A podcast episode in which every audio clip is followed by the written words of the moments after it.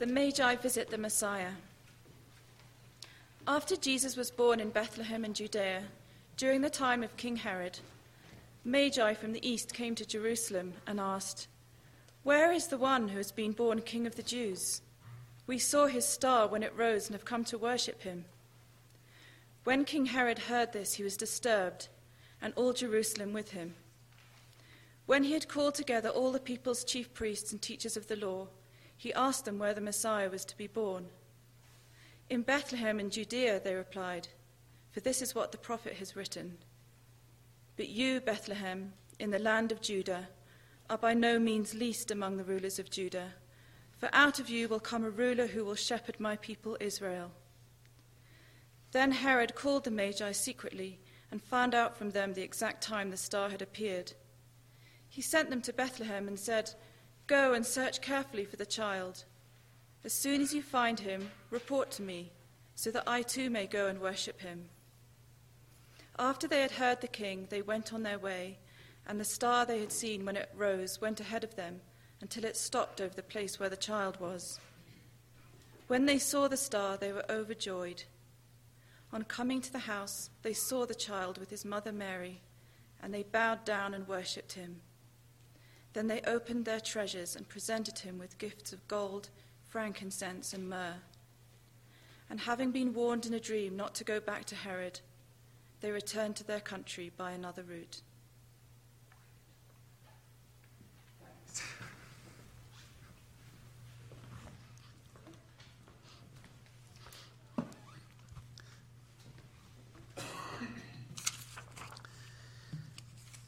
Well, the Sunday after Christmas is always known as Low Sunday, as is the Sunday after Easter.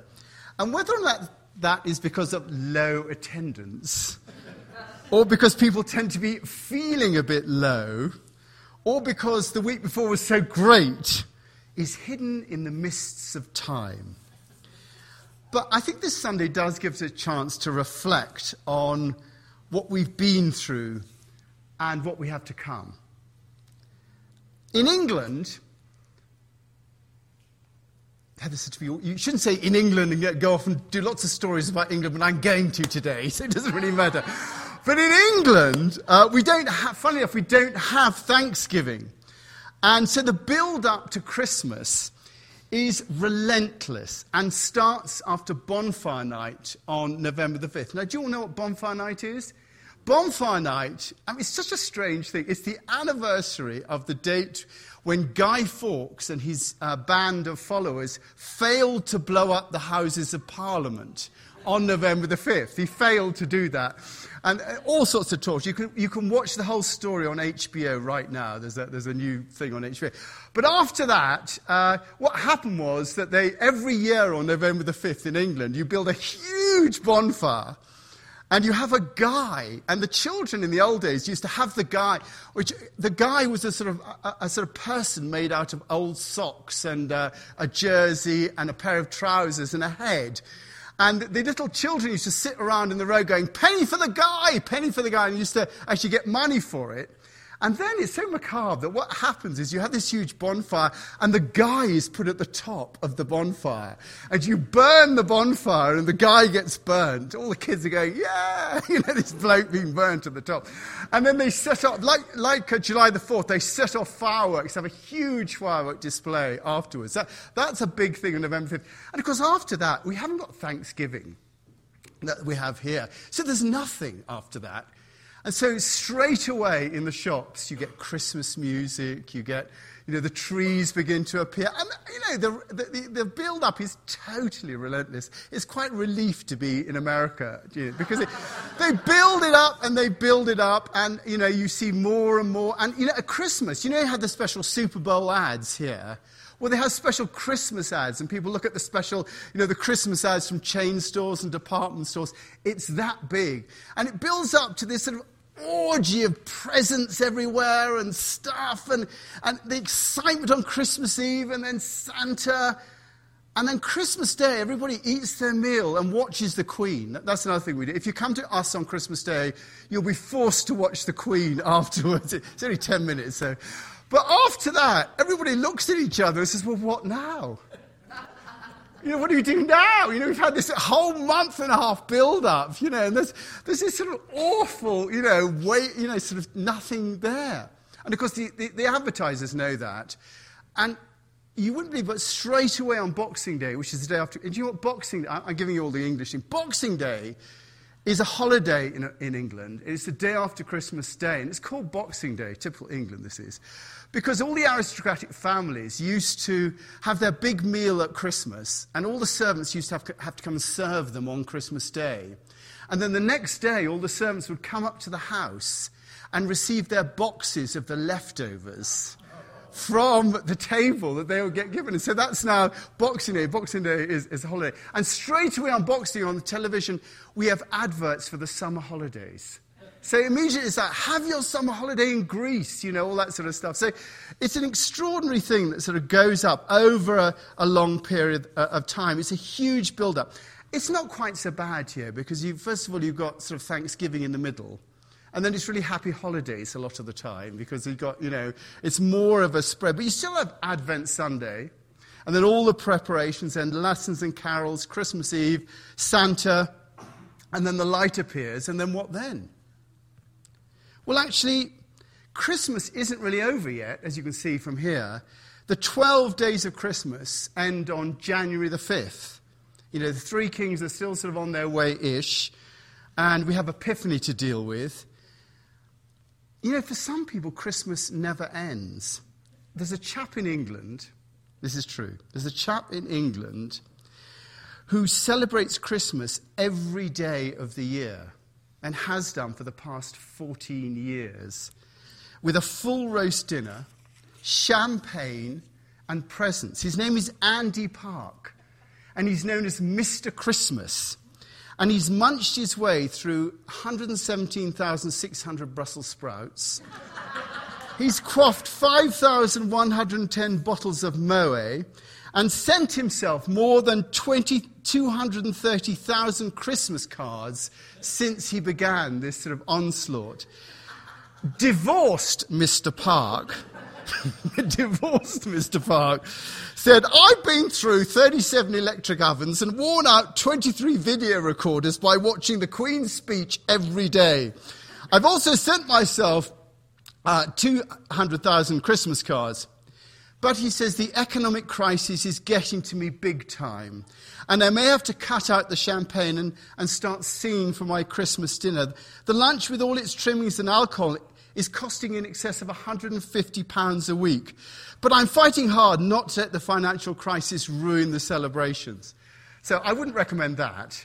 But, you know, Christmas, you know, does have a lesson in there for us somewhere. I don't know if you've seen those bumper stickers. You know, a dog is not for life, is for life, not just for Christmas. It's meant for people who give dogs for Christmas. And then, you know, loads of people give their children puppies and they get sort of like thrown out the house after about a month or so. So you've got a dog is for life, not for Christmas. And in the same way, I think I have to say that Christmas is, is not just for Christmas. I, you know, there's a lovely story in my last, my first vicar uh, uh, in my first church, where am I, Heather? Um, he tells a lovely story about how on, on we, we, have midnight mass. I know you have it here, but we have midnight mass on uh, uh, uh at Christmas. Um, and after the service, there's always a line of people saying goodbye to the vicar. And there's this bloke in the line who was absolutely in floods of tears. And he came to the bloke, he came to the vicar and he was shaking hands. He said, I've never had anything quite so moving in all my life. He said, Oh, it was just so wonderful. Anyway, see you next year, he said. And that sort of really sums up, you know, the whole Christmas thing. It's sort of for that moment. And then, you know, we just tend to allow the specialness to appear over that particular period with the idea of the light coming into the world and banishing the darkness. We have the specialness of the Christmas Eve services. And then we sort of let everything flop as we arrive at Low Sunday, thinking, how am I going to lose weight? And is my gym membership still up to date? Whereas in reality, the Christmas message is something that we really need to keep all the year round, especially when things begin to get dark in the first weeks of the new year. You know, the Christmas message of the incarnation, the enfleshment of the Spirit, is something we need to keep with us always. You know, we are the clay vessels that keep the Spirit alight within us.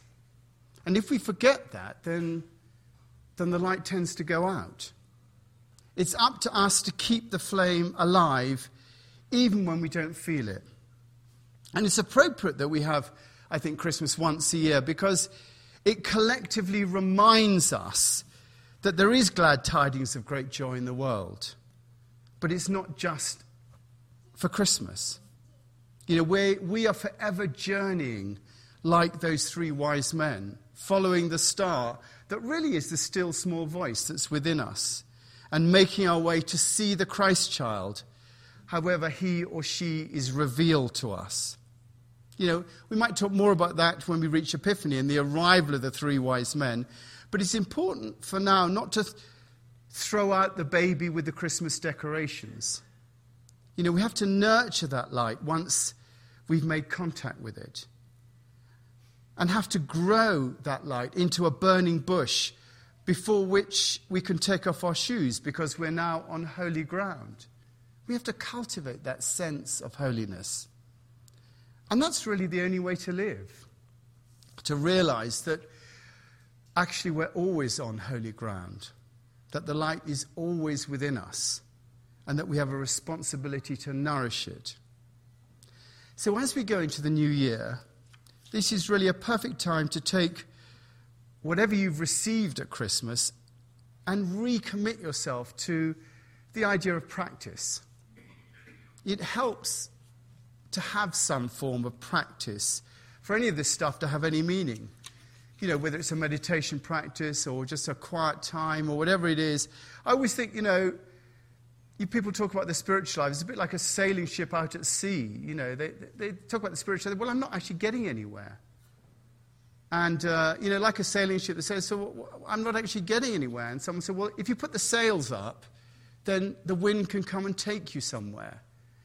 And without the sails up, you just bob around in the sea. And similarly, without a practice of some sort, you're just bobbing around. It's the practice that really enables you to, to listen for that, to practice that presence, to practice developing that light. And New Year's a good time to actually recommit yourselves, recommit ourselves to, to that, whatever practice we've got. We haven't got one, to take one up. Our spiritual practice is really that which enables that divine to enrich our lives.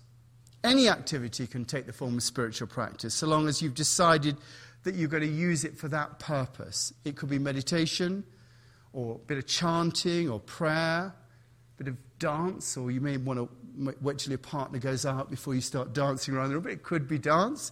It could be actually anything. And in those cases, you know, we're deliberately saying, I'm setting this time aside. I'm setting this time aside to enable that essence of life to come in and to come through me more powerfully. And you go about your practice. You know, whatever we take on, you know, chances are we can get disenchanted by it. You know, as you come to the end of the year and Christmas comes along and you drop your practice a bit, you think, oh, can I be bothered? You know, we think we're not getting anywhere and that it's not working. But we don't, you know, really have the capacity to judge what's working and what's not working. All we can do is continue the journey and trust that we're being led in the right direction. Don't judge it. Don't judge what's happening because you don't know. You know, we, we change as people like mountains. You know, it takes ages for that change to take place. And so we begin to see the point of the spiritual journey is not the arrival, it's the journey itself. It is the moment by moment journey that we go on. You know, we're not waiting for something to happen. The truth is that there's nowhere to go no other experience to have. The journey is always here. Our life is that journey. And in the end, we don't arrive anywhere. If you make your own way, you have to decide where you're going, what you hope it's going to be like when you arrive, and you have to plot your course for getting there. And the problem is, you end up believing your life's not really going to begin until you've got to the place where you want to get to. It only begins when you get to that point. And the beauty of the spiritual journey is that the journey is all. To be on the journey is all that we can hope for, really. It brings its own rewards, and you can never predict what they're going to be. You don't hold out for a time when you're going to be enlightened. You know, actually, that you already have everything in this particular moment, and you just have to let it unfold in front of you. Realizing, this is the tough bit, realizing that it's never going to get any better than it is right now. Now, if you get that, you're home and dry. If you accept that that which you have right now is all of it, so you might as well enjoy it while you've got it, then you'll always be rich. You know, I've always said this before, but the reward for sitting in silence is sitting in silence. The reward for mindfulness is mindfulness. The reward for knowing that divine nature is that divine nature. It's as simple as that. You know, it's never going to be any better. It's going to be different, and you're going to judge it in a different way. You're going to say, oh, this feels better, this feels worse, but it's not better or worse. That's just what you think about it. In reality, it's always going to be what it is. You know, so take a while just to consider, you know, what form of spiritual practice you might want to take up or develop this year. And then consider what you might like to take on in the future. And in such a way, you can structure the way you undertake your journey. You know, we're born naked and with nothing, and we die naked and with nothing. And that, all there is in between, is the journey. You either take that journey in cooperation with life, or you try to make your own way. And that's how we take the message of Christmas and have it inform us every day. That's how we keep that flame alive. Through practice, that's how we continually live on holy ground. So I just encourage you, you know, when you've gone from here, just consider, you know, what's going to work for you as a practice. How are you going to develop that? How are you going to practice just accepting what you have and just watching the way that you think about that? Okay. Let's pray.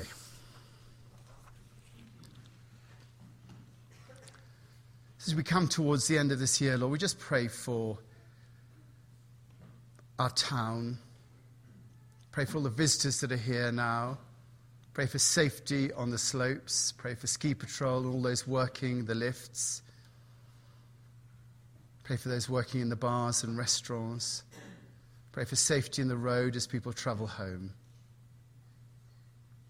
Pray for our country, all the difficulties there all the anger and resentment that people have.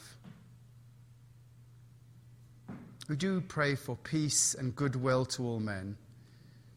We pray for love and wisdom in the hearts of our leaders. And we pray for love and wisdom in the hearts of leaders all around the world. We pray for a sense of rightness and justice in 2018. Pray for a sense of consciousness of peace. Pray our world may move towards a greater unity together. Pray for your blessing upon us as we go into this next period.